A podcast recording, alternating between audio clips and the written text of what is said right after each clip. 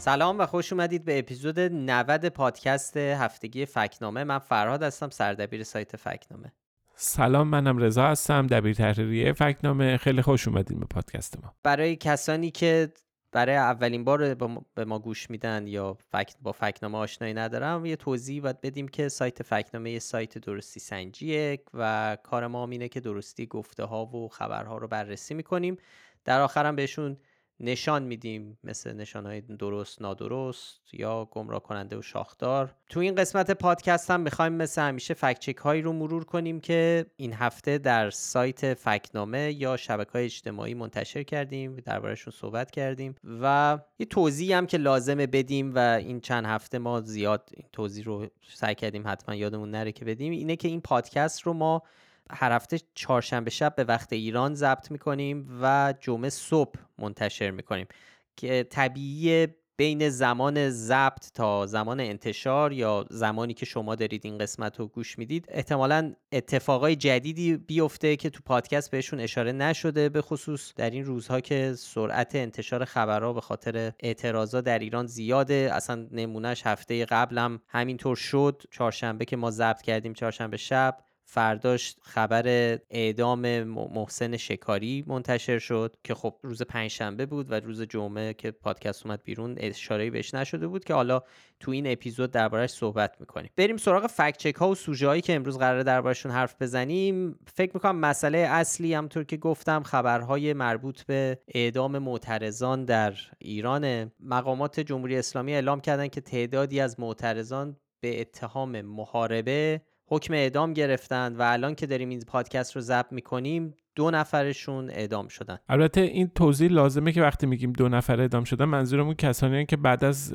کشته شدن محسا امینی به دلیل حضور در اعتراض ها دستگیر شدن و اونها رو داریم میگیم که اعدام شدن. وگرنه تعداد کسایی که این هفته ها تو شهرهای مختلف ایران اعدام شدن قطعا بیشتر از اینه که حالا جلوتر اشاره هم به این موضوع خواهیم کرد. بله صحبتمون درباره اعدام معترضان این دو سه ماه خبرهای زیادی درباره احکامشون منتشر میشه درباره اینکه ممکنه به زودی اعدام بشن. فضام خیلی مبهم و پر از شایعه است و خبرهای درست و نادرست درباره این احکام وجود داره و یکی از دلایل اصلی این وضعیت هم اینه که دسترسی خیلی محدودی به این متهم ها وجود داره. و فرایندهای دادرسی هم شفاف نیست و خب خیلی مسائل دیگه. ولی با وجود همه این محدودیت ها ما تلاش کردیم به این موضوع تا جای ممکن بپردازیم. از نگاه فکت چکینگ و راستی آزمایی. به طور مشخص دو تا فکت چک داریم در مرتبط با این موضوع و منتشر کردیم که می‌خوایم دربارشون صحبت کنیم الان. اولین فکت چک یه ادعایی است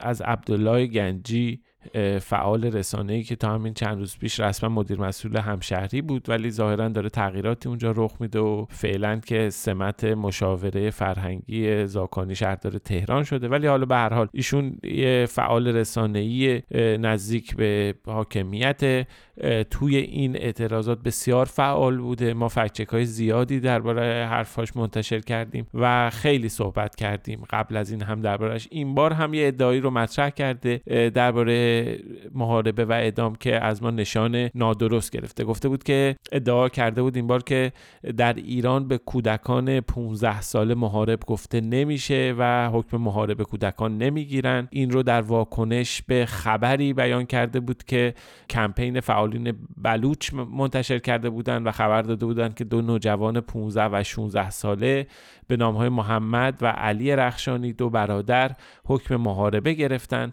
و این دو برادری بودن که نهم مهر ماه امسال مقابل خونشون بازداشت شده بودن. نهم مهر میشه فردای جمعه خونین زاهدان که ده ها نفر بعد از نماز جمعه تو این, شل... تو... این شهر با شلیک گلوله جنگی کشته شدن. در واکنش به این خبر مهدی شمسابادی دادستان زاهدان این خبر صدور حکم محاربه رو تکذیب کرد. ولی جدای از این موضوع عبدالله گنجی توی توییتر ادعا کرد که این خبرها جنگ روانیه و اینها کجای تاریخ ایران به کودک 15 سال محارب گفتند که الان گفته باشن. یه چنین ادعایی رو مطرح کرد.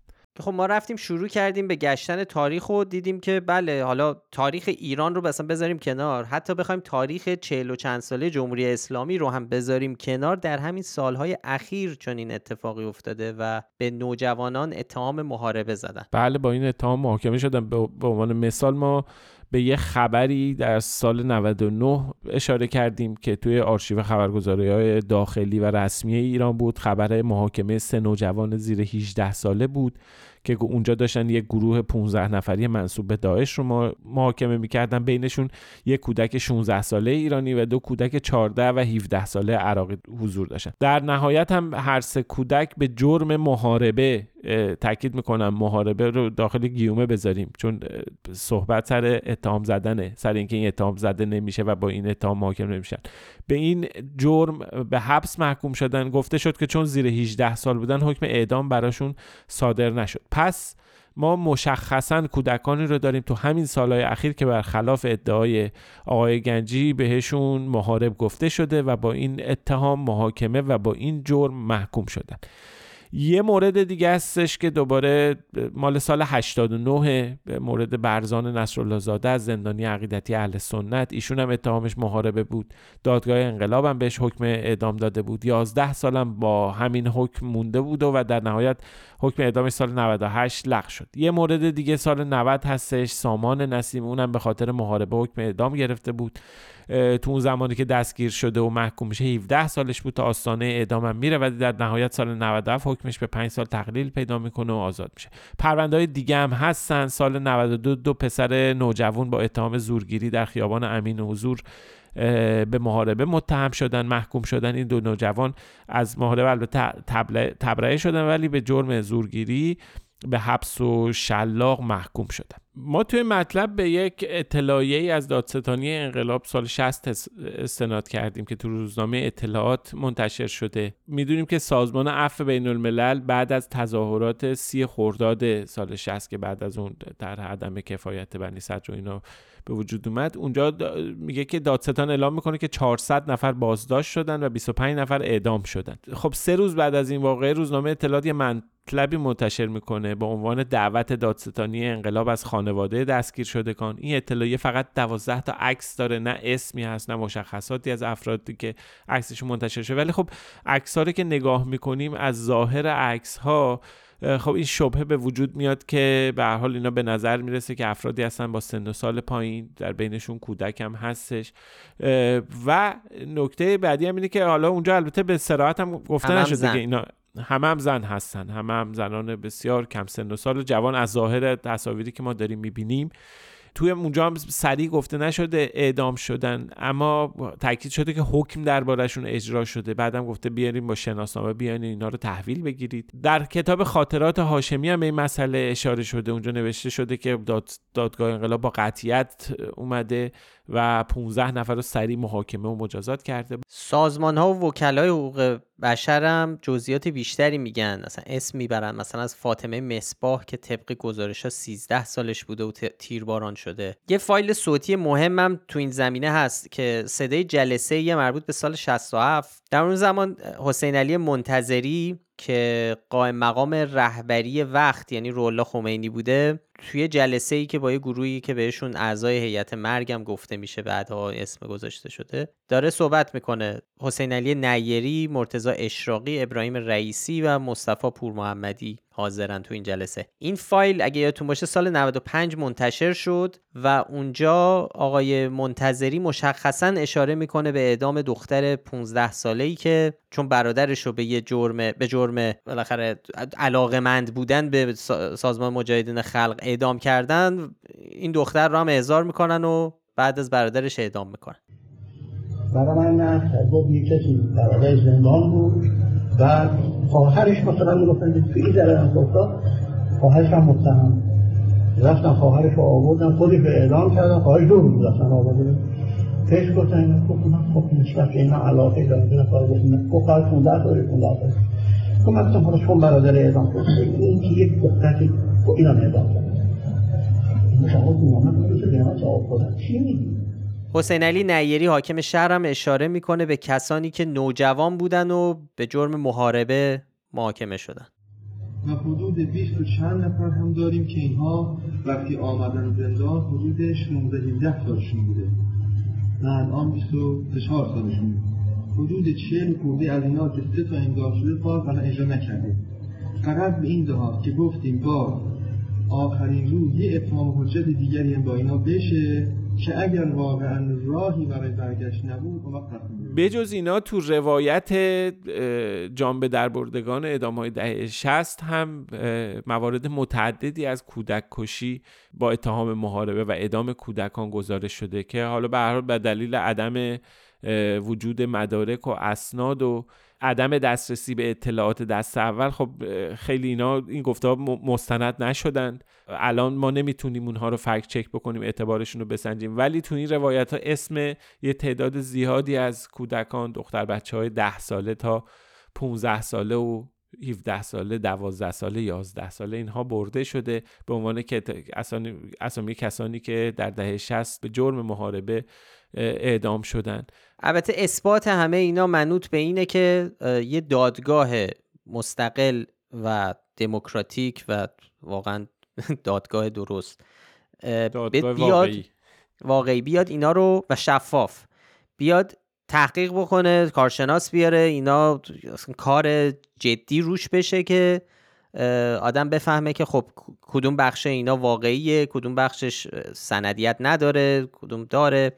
و چون تا الان همچین چیزی برگزار نشده که روی این موضوع و به طور مشخص روی این موضوع اعدام کودکان در جمهوری اسلامی کار بکنه ما هنوز به عنوان فکت چکر ما هنوز سندیت چیز نداریم. یعنی نمی‌تونیم بهش استناد استناد قطعی بکنیم. ولی الان داریم میگیم که این روایت ها اومده و یه سری اسم ذکر شده.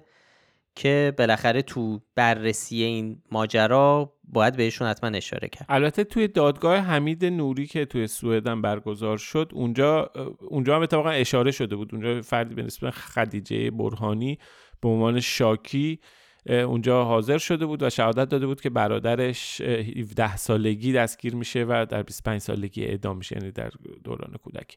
حالا به هر حال اینها مواردی هستش که توی مطلب اومده ما اووردیم یه توضیحی هم توی مطلب دادیم که طبق قوانین جمهوری اسلامی اصلا محاربه چیه و چه مجازاتهایی براش در نظر گرفته شده. بذار اصلا این قسمتش از رو متن بخونیم. بر اساس ماده 279 قانون مجازات اسلامی محاربه عبارت از کشیدن سلاح به قصد جان، مال یا ناموس مردم یا ارعاب آنهاست به نحوی که موجب ناامنی در محیط گردد.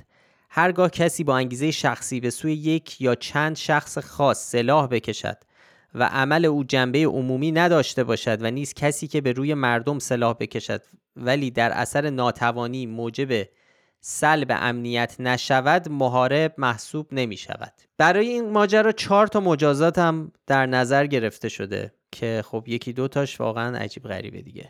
یکیش اعدامه یکیش صلبه یعنی از همون به صلیب کشیدن. شرحش اومده بستن فرد به مدت سه روز روی دار طوری که کشته نشه ولی اگه زنده بود دیگه نمیکشنش میارنش پایین. قطع دست راست و پای چپ و همچنین نفی بلد یا همون تبعید. خب ما توی این ماده قانونی هیچ اشاره به سن رو نمی‌بینیم. و از اون طرف سابقه این رو می‌بینیم که افراد زیر 18 سال به محاربه متهم و محکوم شدن. از اون طرف خب در مجازات هایی که برای کودکان زیر 18 سالی که براشون حکم محاربه دادن دیده میشه حکم زندان رو داریم که این هم یه دونه چیز به حال یه تناقضیه که توی اون مجازات چهار تا مجازاتی که براش پیش بینی شده اونجا هم اشاره به زندان نشده. به هر حال مسئله از نظر حقوقی مبهمه. واضح نیست اما تجربه و سابقه نشون میده به طور قطع کودکان زیرا 18 سال در ایران به محاربه متهم شدن و محکوم شدن و در دههای گذشته بعضا اعدام شدن. پس این حرف آقای گنجی قطعا حرف نادرستیه و ما هم بهش نشان نادرست دادیم.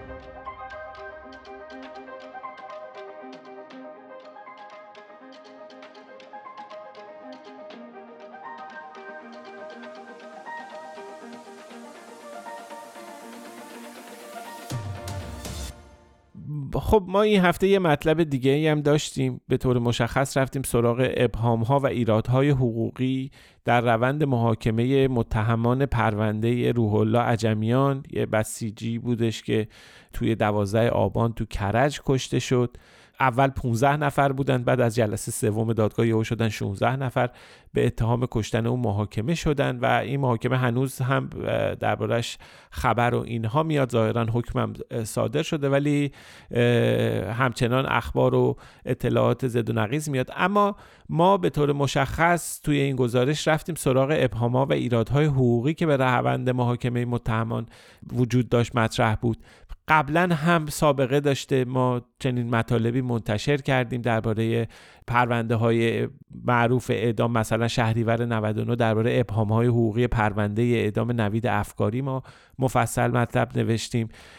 در مورد پرونده سه جوانی که محکوم شدن به اعدام و بعدا حالا لغو شد در جریان اعتراض آبان 98 اون موقع اومدیم ابهام های پرونده رو بررسی کردیم و پرونده اعدام روح الله زم رو هم ما یه مطلبی با همین در واقع بررسی ابهام های حقوقی مطرح کردیم.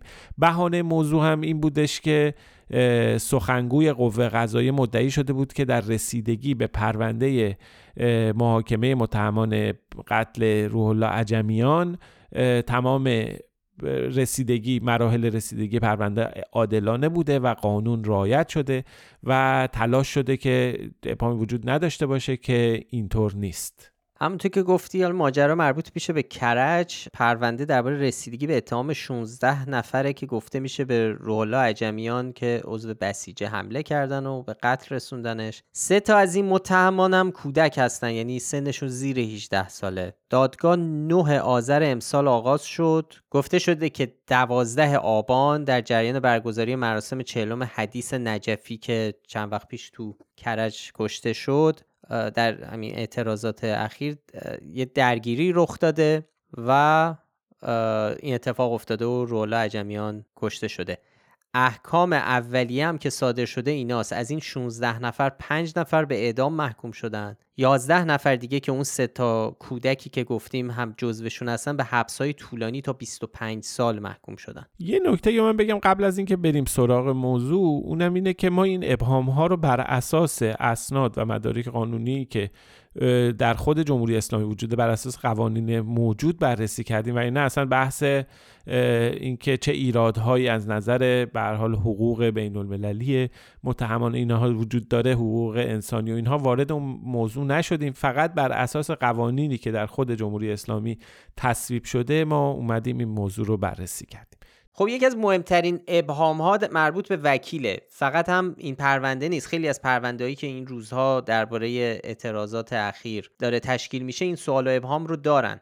و اونم اینه که متهما محرومن از اینکه وکیلی که می‌خوان رو بگیرن. بهشون وکیل به اصطلاح تسخیری داده میشه. یعنی یه کسی که از طرف قوه قضاییه تعیین شده و مجبورن که بپذیرن. خب طبق اصل 35 قانون اساسی متهم در همه دادگاه حق داره وکیل داشته باشه و اگر توانایی انتخاب وکیل رو نداشته باشن باید براش امکانات تعیین وکیل به وجود بیاد. اینجا به نظر می‌رسه همچین اتفاقی نیفتاده.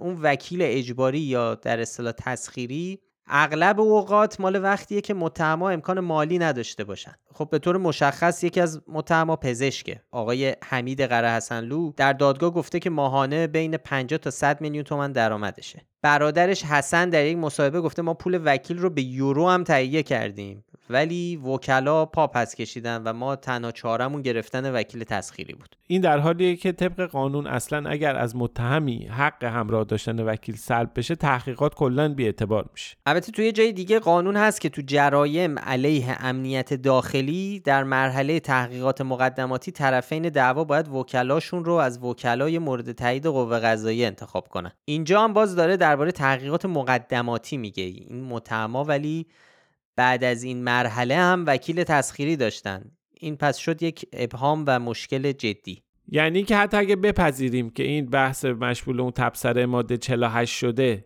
و اینا نمیتون باید حتما از وکیلای که خود قوه قضایی اعلام کرده انتخاب کرده باشن همون وکیل تسخیری داشته باشن. باز هم بعد از اتمام مراحل مقدماتی توی دادگاه دیگه این موضوعیت نداره. دادگاهی که اونم ادعا میشه که به صورت علنی برگزار میشه. درسته. یه موضوع دیگه هم مسئله محاکمه همزمان کودکان و بزرگسالانه. همونطور که گفتیم سه نفر از این متهما زیر 18 سال بودن ولی دادگاه انقلاب اینا رو محاکمه کرده. خب طبق قانون افراد زیر 18 سال باید در دادگاه اطفال و نوجوانان محاکمه بشن.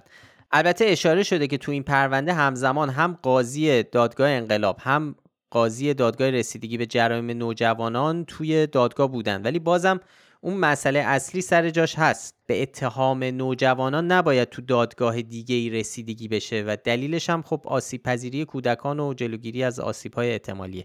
یعنی گفتن اینها در دادگاه جداگونه ای باید باشن. اینکه قاضی نوجوانان بیاد مشکل رو حل نمی‌کنه و ابهام هنوز به قوت خودش باقیه. یعنی فلسفه در واقع دادگاه رسیدگی به جرایم نوجوانان انگار اینجوری زیر سوال میره دیگه. این رو یه سری بله. از حقوقدانا هم توی نامه ای اشاره کردن که ما متن این نامه ها و اینا رو تو مطلب آوردیم توصیه می‌کنم اگه فرصت دارید و دارید حتما نگاه کنید اطلاعات مهمیه که کمک می‌کنه جزئیات بیشتری درباره این ابهام ها بدونیم. دقیقا. یه مسئله دیگه هم علنی یا غیر علنی بودن دادگاهه. ادعا شده که دادگاه علنیه ولی خیلی از شواهد چنین چیزی بر نمیاد. بسیاری از ها خالیه. اکثر اعضای خانواده متهمات تو دادگاه نیستن. خبرنگارام که خب به صورت گزینشی دعوت شدن. بعد اصلا برای دادگاهی که نوجوان تو اون حضور داره نمیشه علنی پرونده رو بررسی کرد. این هم یک ابهام قانونی دیگه است. یه ابهام دیگه مربوط میشه به مسئله رشد و کمال عقلی کودکان. این موضوعیه که طبق قانون باید با تشخیص پزشکی قانونی باشه. تو این پرونده چنین چیزی رخ نده. یعنی دادگاه انقلاب کرج از دریافت نظر پزشکی قانونی خودداری کرده. اتفاقا تو یکی از جلسات دادگاه اونجا مددکار اجتماعی حاضر دادگاه به این مسئله اشاره می‌کنه. خطاب قاضی میگه که قرار بوده برای متهمان پرونده شخصیت تشکیل بشه که خب این کار نشده. یعنی تا زمان که چیز شده در این مذاکراتی که منتشر شده گزارش که اشاره نشده به اینکه گزارش پزشکی قانونی یا پرونده شخصیت برای متهمان به خصوص برای متهمانی که زیر سن 18 سال بودن صادر شده باشه.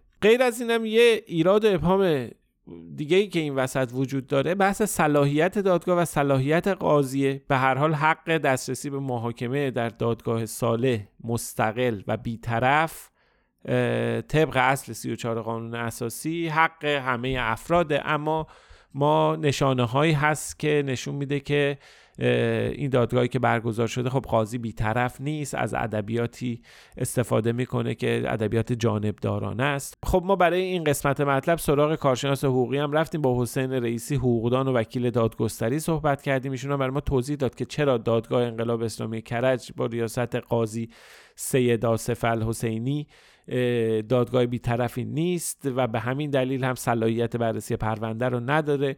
ایشون توضیح میده مثال می‌زنه میگه ما تو فرایند دادگاه نباید رفتاری از قاضی ببینیم که جانبدارانی باشه به نفع یک, یک طرف در حالی که مثلا بارها می‌بینیم این بیطرفی نقض میشه. مثلا قاضی از متهمان می‌پرسه جرم شهید بزرگوار چه بود که باید کشته میشه خب این ادبیات بیطرفانه ای نیست.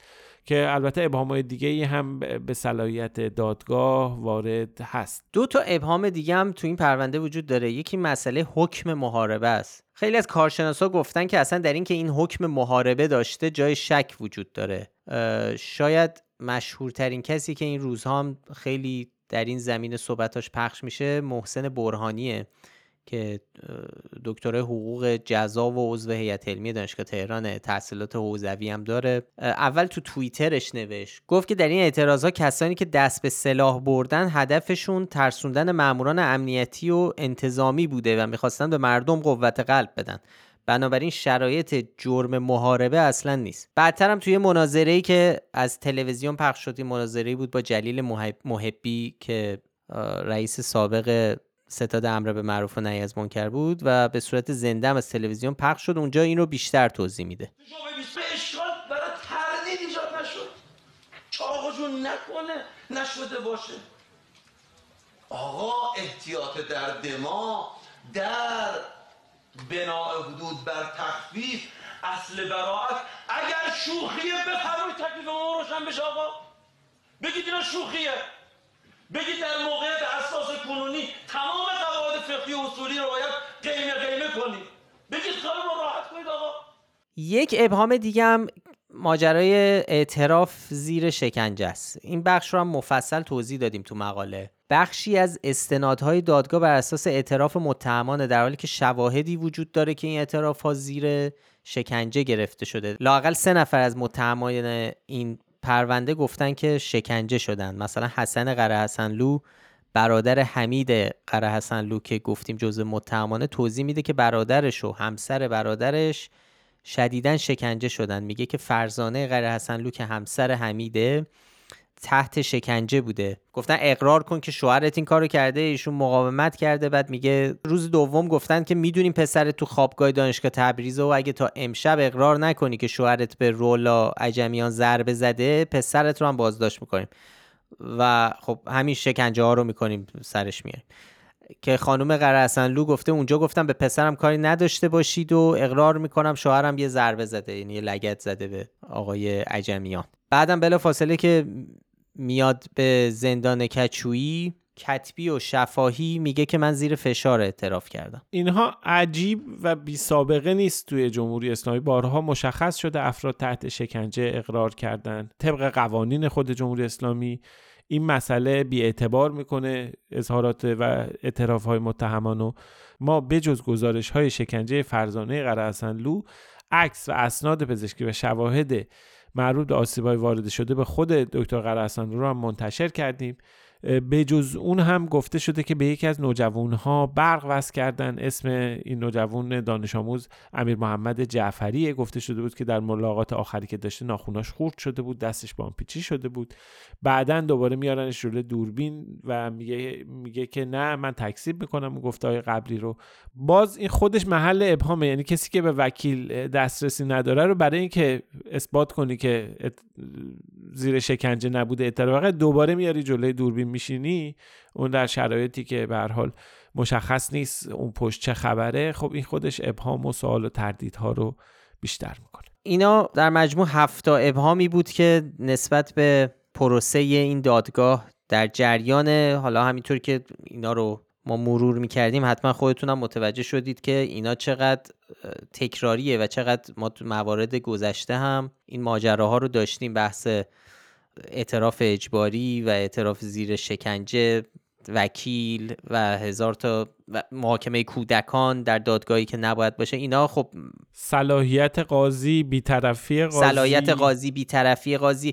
اینا میگم حالا ما داریم درباره این دادگاهی به خصوص صحبت می‌کنیم ولی چیز جدیدی نیست و خیلی از دادگاه هایی که مخصوصا خیلی مورد توجه افکار عمومی قرار گرفتن و دادگاه مهم و معمولا همشون هم امنیتی هن.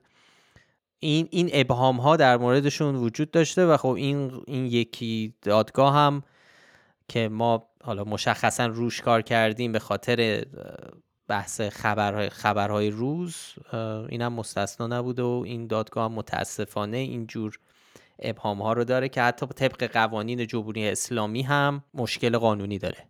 چه برسه خب قوانین دادگاه بین المللی و حقوق بشری و موضوعات دیگه. دقیقا. حالا این هفته ای که گذشت همونجور که اول این اپیزودم گفتیم همه چیز متاثر از اکثر خبرها متاثر از اعدام و محاکمه افراد به اتهام و جرم محاربه بود. خب ما می‌دونیم که این یه در واقع پدیده رایج بوده در سالهای گذشته.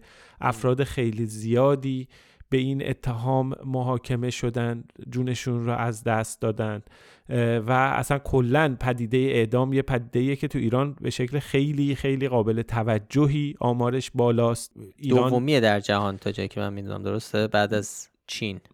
در واقع اگر بخوام چین اطلاعات و داده ای ازش وجود نداره ولی توی اعدام های ثبت شده یعنی اعدام هایی که مواردشون ثبت میشه توی توسط نهادهای بین مثل عفو بین ایران با فاصله اولین کشوره که تقریبا بیش از نیمی از اعدام هایی که ثبت میشه تو جهان توی ایران اتفاق میفته. فکر کنم چین و کره شمالی و یک کشور دیگه است که آمارها رو اعلام نمی‌کنه. ولی ایران تو اون آمارهایی که اعلام میشه و نهادهای حقوق بشری ثبت می‌کنن ایران با اختلاف بالاتر از همه کشورهای دیگه قرار داره بیشترین اعدام رو ما شاهد هستیم. توی 14 سال گذشته این آمار رو من از سازمان از اطلاعات داده هایی که توی توسط سازمان حقوق بشر ایران جمع آوری شده از سال 2008 تا 2021 7166 تا اعدام به حال ثبت شده. یعنی به طور میانگین سالانه 512 نفر اعدام شدن. تو این مدت تو این 14 سال 349 نفر 350 نفر با اتهام محاربه اعدام شدن. یعنی به طور متوسط اگه بگیریم سالانه 25 نفر به اتهام محاربه که بخش زیادی از این اتهام محاربه فقط برای موارد امنیتی و اینها نیست بلکه به حالا به چیزهای جرایم عمومی مثلا سرقت های مسلحانه و اینها هم با اتهام محاربه و افساد فل ارز بررسی میشن و محاکمه میشن. اما خب بخش زیادی از اونها مواردی بوده که امنیتی بوده. به عنوان مثال در مثلا سال 2016 44 مورد اعدام به حکم محاربه و افساد فل بوده که 29 موردش موارد امنیتی بوده یا در سال 2015 40 مورد بوده 30 موردش امنیتی بوده 2011 15 تا محاربه داشتن اعدام شدن که 10 تاشون امنیتی بوده. خلاصه به هر حال این یه پدیده رایجی هستش که حالا بعد از بالا گرفتن اعتراض به نظر می‌رسه که ابعاد جدیدی داره پیدا می‌کنه و این آمارهایی که همینجوری هم بالا هست داره با یه شتاب زیادی افزایش پیدا می‌کنه.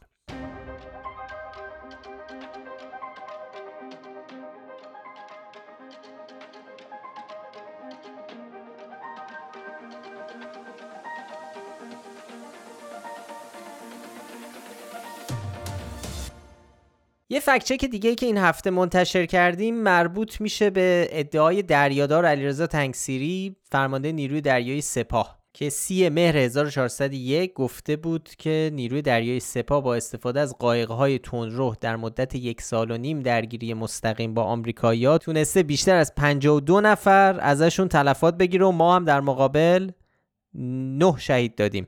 بعد البته خبرگزاری فارس توضیحات بیشتری در این باره منتشر کرد و معلوم شد که منظورش جنگ نفتکش ها بوده که 35 سال پیش رخ داده. یعنی از اوایل مرداد سال 1366 تا 4 مهر 1367 یه ایراد بزرگ به این نوع روایت وجود داره و اونی که آقای تنگسیری اونجایی که می‌خواد قسمت حمله رو بگه نتیجه کار مجموعه نیروهای نظامی از جمله ارتش رو میگه. اما وقتی می‌خواد تلفات رو بگه فقط تلفات سپاه رو میگه. در حالی که توی این جنگ یه خسارت خیلی زیاد و جدی به نیروی دریایی ارتش وارد شد. بخش عمده از نیروی دریایی اصلا از بین رفت. ما ولی رفتیم سراغ اطلاعات و اسنادی که راجع به این جنگ بوده جنگ نفکشا بوده ببینیم که چه چیزهایی دربارش وجود داره. در مطلب هم به طور مفصل توضیح دادیم. پیش زمین این جنگ هم برمیگرده به سالهای اولیه بعد از انقلاب که هم عراق هم ایران در خلیج فارس مناطقی رو اعلام کردن که عبور مرور کشتی در اونا ممنوعه. تنش شروع میشه و جنگ نفتکش ها رسما در سال 1362 شروع شد. موشک های عراقی دو تا کشتی باری بریتانیایی و ترکیه‌ای رو در آبهای ایران زدن. همون اول کار هشت تا سرباز ایرانی روی کشتی ترکیه‌ای کشته شدن. جالب هم هستش که خبری که همون موقع هم منتشر شده همون سال 1984 اونجا هم گفته شده که مقام های ایرانی توضیح ندادن که سربازای ایرانی روی که کشته شدن روی کشتی ترکی چی کار می‌کردن. حالا ما نمودار کشیدیم و میزان تلفات و اینا رو نشون دادیم. این که در طول سالهای جنگ چه حمله هایی رخ داده. در مجموع 451 بار به کشتی های مختلف حمله میشه که 283 تا حمله رو عراق انجام میده و 168 تا حمله رو ایران. ولی اون درگیری اصلی که گفتیم مربوط میشه به سال 66 که یه نفکش کویتی پرچمش رو می‌کنه. پرچم آمریکا. اسم نفکش رو هم می‌ذارن SS Bridgeton و وارد خلیج فارس میشه. پنج تا رزمناو آمریکایی هم همراهش بوده که برن کویت. روح‌الله خمینی دستور حمله به این نفکش رو صادر کرد و ایران یه جورایی مستقیما وارد جنگ با ایالات متحده میشه. محسن رضایی فرمانده سپاه بود موقع. این ماجرا رو اینطوری تعریف می‌کنه که به رهبر جمهوری اسلامی همین آقای خمینی گفتن که این اتفاق افتاده. اونم گفته من جای شما بودم همون اولی رو با آرپیجی می‌زنم. حالا روایت محسن رضایی. بعد مسئولین گفتن که هرچی دستور بدی ما اطاعت می‌کنیم. آقای خمینی هم میگه که خودتون تصمیم بگیرین. من نمی‌خوام چیزی رو بهتون تحمیل کنم. این خیلی روشه آره تو مایه هم نمی‌دانم اطلاعی ندارم. آره به ولی خب دیگه حالا همین نمی‌خواد چیزی رو تحمیل کنه و اینا ولی تحمیل می‌کنه. جنگ اینجا شروع میشه. خب ما به تاریخچه این عملیات ها اشاره کردیم. اسمشون چی بوده؟ چه جوری رخ دادن؟ می‌رسیم به فروردین سال 67 که عملیاتی به اسم Praying Mantis که همون حشره آخوندک هستش رخ میده. آمریکا اول میاد به دو تا سکوی نفتی حمله می‌کنه بعد ناوها و ناوچه های ایرانی دونه دونه وارد میدون نبرد میشن و یکی یکی غرق میشن یا نابود میشن و به بخش قابل توجهی از توان نیروی دریایی همونجا از بین میره. بعد خب علیرضا تنگسیری به این به اینا اصلا اشاره نمی‌کنه. میره سراغ تلفات سپاه که میگه چهار تا قایق تندرو بوده. و نه تا از افراد سپاه کشته میشن. احتمالا همین چهار تا قایق تندرو رو سپاه مشارکت داشته با همون نه تا سرباز حالا اینو اشاره نمی‌کنه. نه. آره. خلاصه آره خلاصه این ادعای عجیب غریبیه دیگه. ما هم به این ادعاش نشان شاخدار دادیم. متن متن کامل رو می‌تونیم بخونین قضیه خب خیلی جالبه. با جزئیات تو سایت فکنامه هست. عکس و ویدیو و لینک های خیلی خوبی هم تو این زمینه هست که ممکنه تا حالا ندیده باشید. پیشنهاد می‌کنم این مقاله رو حتما برید سر بزنید بشه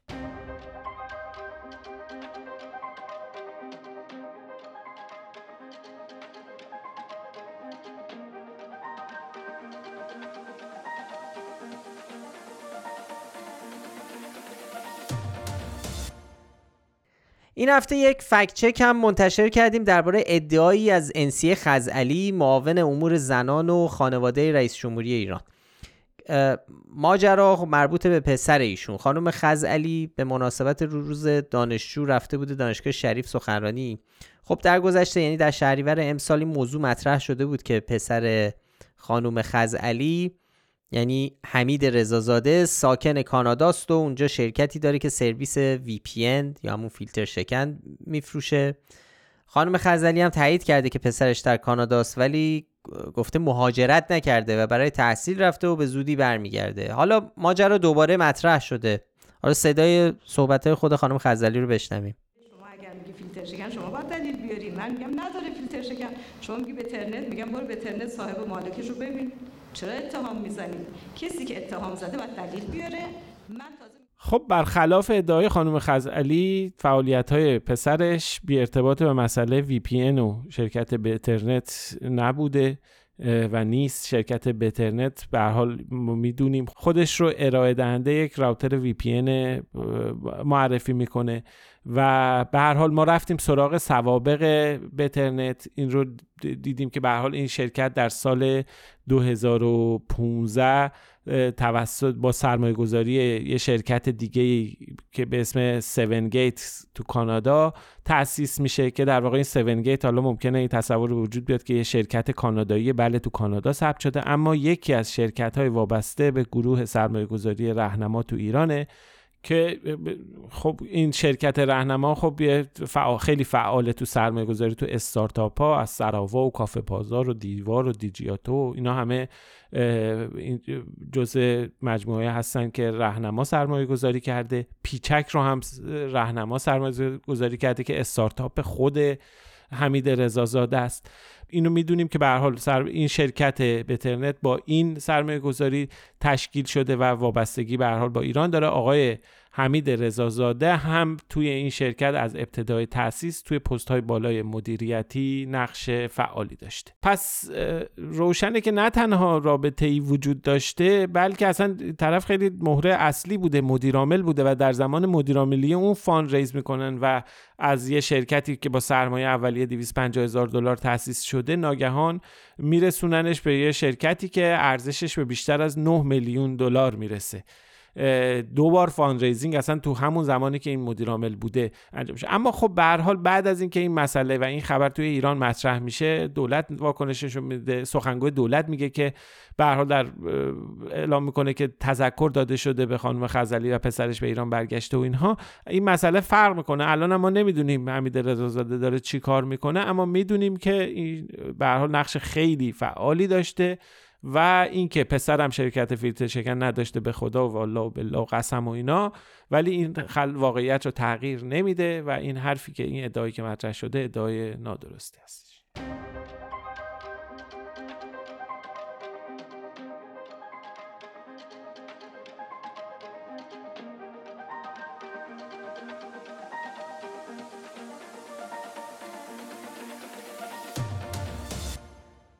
یه فکت چک داریم از یه گفته ای از رئیس جمهور ایران ابراهیم رئیسی که روز بیستم آذر ماه در همایش ملی ارتقای شفافیت در مورد فساد ناپذیری جمهوری اسلامی صحبت کرده. آقای رئیسی میگه حازمه نظام جمهوری اسلامی فساد را نمیپذیرد و فساد ناپذیر است. و بعد اضافه می‌کنه که ممکنه در گوشه و کناری فساد پیدا بشه که با آن برخورد میشه اما اینکه کسی تصور کند چند گزارش فساد فساد را فراگیر کرده این امر نادرستی است. اصلا اینطور نیست. این اولین بار نیست که مقام های جمهوری اسلامی همچین ادعایی می‌کنن ما هم قبلا یکی دو تا فکت چک داشتیم. یکیش که اصلا درباره یکیش اصلا خود ابراهیم رئیسی در زمانی بود که ریاست قوه قضاییه رو بر عهده داشت و یه دفعه دیگه هم که آقای محمد جعفر منتظری دادستان کل کشور گفته بود که با اطلاع کامل می‌گویم هرگز فساد در نظام نه گسترده است و نه سیستمی. که هر دو هم نشان نادرست گرفتن. این دفعه ما شاخدار دادیم. حالا جمله ابراهیم رئیسی می‌ذاره خیلی جمله ادبیات جمهوری اسلامی حازمه نظام جمهوری اسلامی اینا یه جمله با نمکه ولی خب به هر حال این تغییری در واقعیت ایجاد نمی‌کنه. دلایل و شواهد بسیار محکمی وجود داره که ثابت می‌کنه فساد در جمهوری اسلامی هم گسترده است هم فراگیره و هم ساختاریه. یعنی اصلا کلا در ساختار قانونی و حکومت جمهوری اسلامی ایران فساد است. ببین خب به هر حال ایران یکی از سی کشور اول فاسد جهان از نظر شاخص ادراک فساد مهمترین شاخصی که سازمان دیدبان شفافیت اون رو منتشر می‌کنه وضعیت همه کشورها رو می‌گیره بر اساس یه سری ریز شاخص ها بررسی می‌کنه. به هر حال از این نظر ایران وضعیت بدی داره و در سالهای اخیر هم این وضعیت همیشه شاخص ایران پایین تر اومده و رتبه ایران توی فساد بالاتر رفته.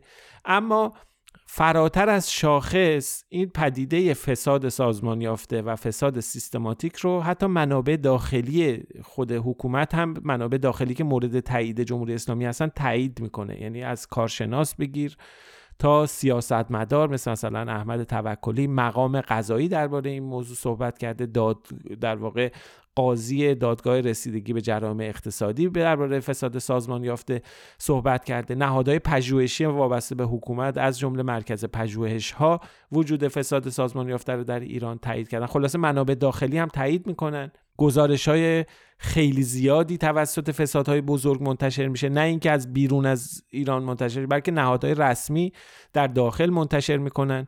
مثل مثلا تحقیق تفحصی که از فولاد مبارکه و صنعت خودرو انجام شده بود. به حال این گزارش ها نشون میده فساد خیلی حجم بسیار بالایی داره. عدد رقم ها واقعا حیرت انگیزه.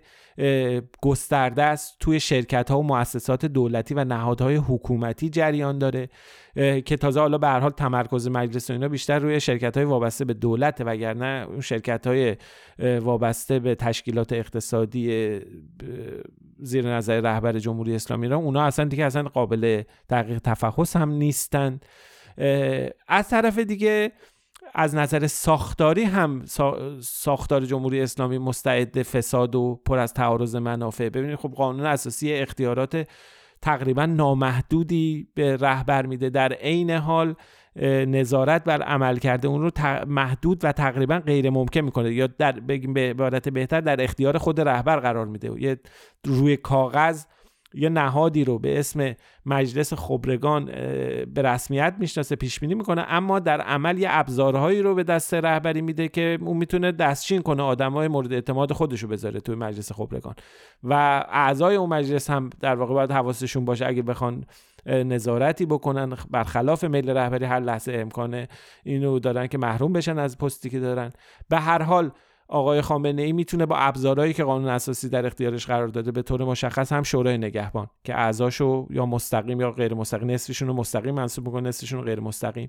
قوه قضاییه در اختیارشه و نهادهای ضابط به طور مشخص نهادهای انتظامی رو داره و علاوه بر اون نهادهای نظامی هم زیر دست نهادهای قدرتمند. به هر حال این ساختار تمام سازوکارهایی که میشه برای شفافیت و مبارزه با فساد تصور کرد رو می‌تونه از کار بندازه کما اینکه از کار انداخته. ما دو تا قانون داریم به طور مشخص برای مبارزه با فساد تو جمهوری اسلامی تصویب شده. یکی قانون ارتقای سلامت اداری و مبارزه با فساد و یکی هم قانون دسترسی دسترسی آزاد به اطلاعات که توی هر دوی اونها توی متن هر دوی این قانون به سراحت نهادهای زیر نظر رهبر از قانون مستثنا شدن. خب این نشون میده که به حال این هم یکی از علامت هایی هستش که یکی از دلایل خیلی محکمی هستش که ما نشون میده که به هر حال این ساختار مستعد فساد سیستماتیک و سازمان یافته است و شواهد و قرائن دیگه هم که قبلش بهش اشاره کردیم اینها نشون میده که این فساد در حال حاضر از حالت بالقوه بالفعل تبدیل شده و جریان داره و در مقیاس بسیار وسیع و گسترده است. بنابراین این جمله که بگیم آقا حازمه جمهوری اسلامی فساد و نمیپذیره اشتهای جمهوری اسلامی اصلا فساد رو دوست نداره و اینها اینها حرفایی هستش که حرفای کلی و خلاف واقع هستن و به حدی خلاف واقع هستن که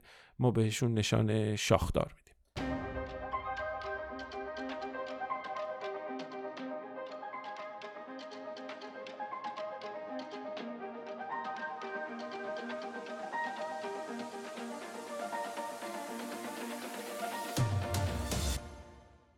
به عنوان فکچک آخر هم بریم سراغ مطلبی که منتشر کردیم درباره ویدیویی که ادعا می‌شد که خودرو ضد شورش در بومهن یه شهروند رو زیر گرفته. این ویدیو رو خیلی ها برامون فرستادن. در تصویر یک خودرو ضد شورش رو می‌تونیم ما ببینیم. ولی خب لازم بود دقیق تر بررسی کنیم. اول رفتیم سراغ مکانش. دیدیم که بله ست علامت وجود داره که مکان این ویدیو رو مشخص می‌کنه. از روی تابلوها و سازه ها تونستیم دقیقا جایی که این اتفاق افتاده رو معلوم کنیم. چند تا ویدیوی دیگه هم از همون صحنه منتشر شد تا همه توضیحات و اینها نشون همشون روی 16 آذر بودن و این احتمال رو تقویت می‌کنه. یعنی میشه تقریبا با اطمینان نسبی گفتش که تاریخش همون 16 آذر. آره دیگه پس مجموعه این شواهد نشون میدن که این ویدیو اولا مربوط به بومهنه و اینکه خب احتمال خیلی خیلی خیلی زیاد 16 آذره.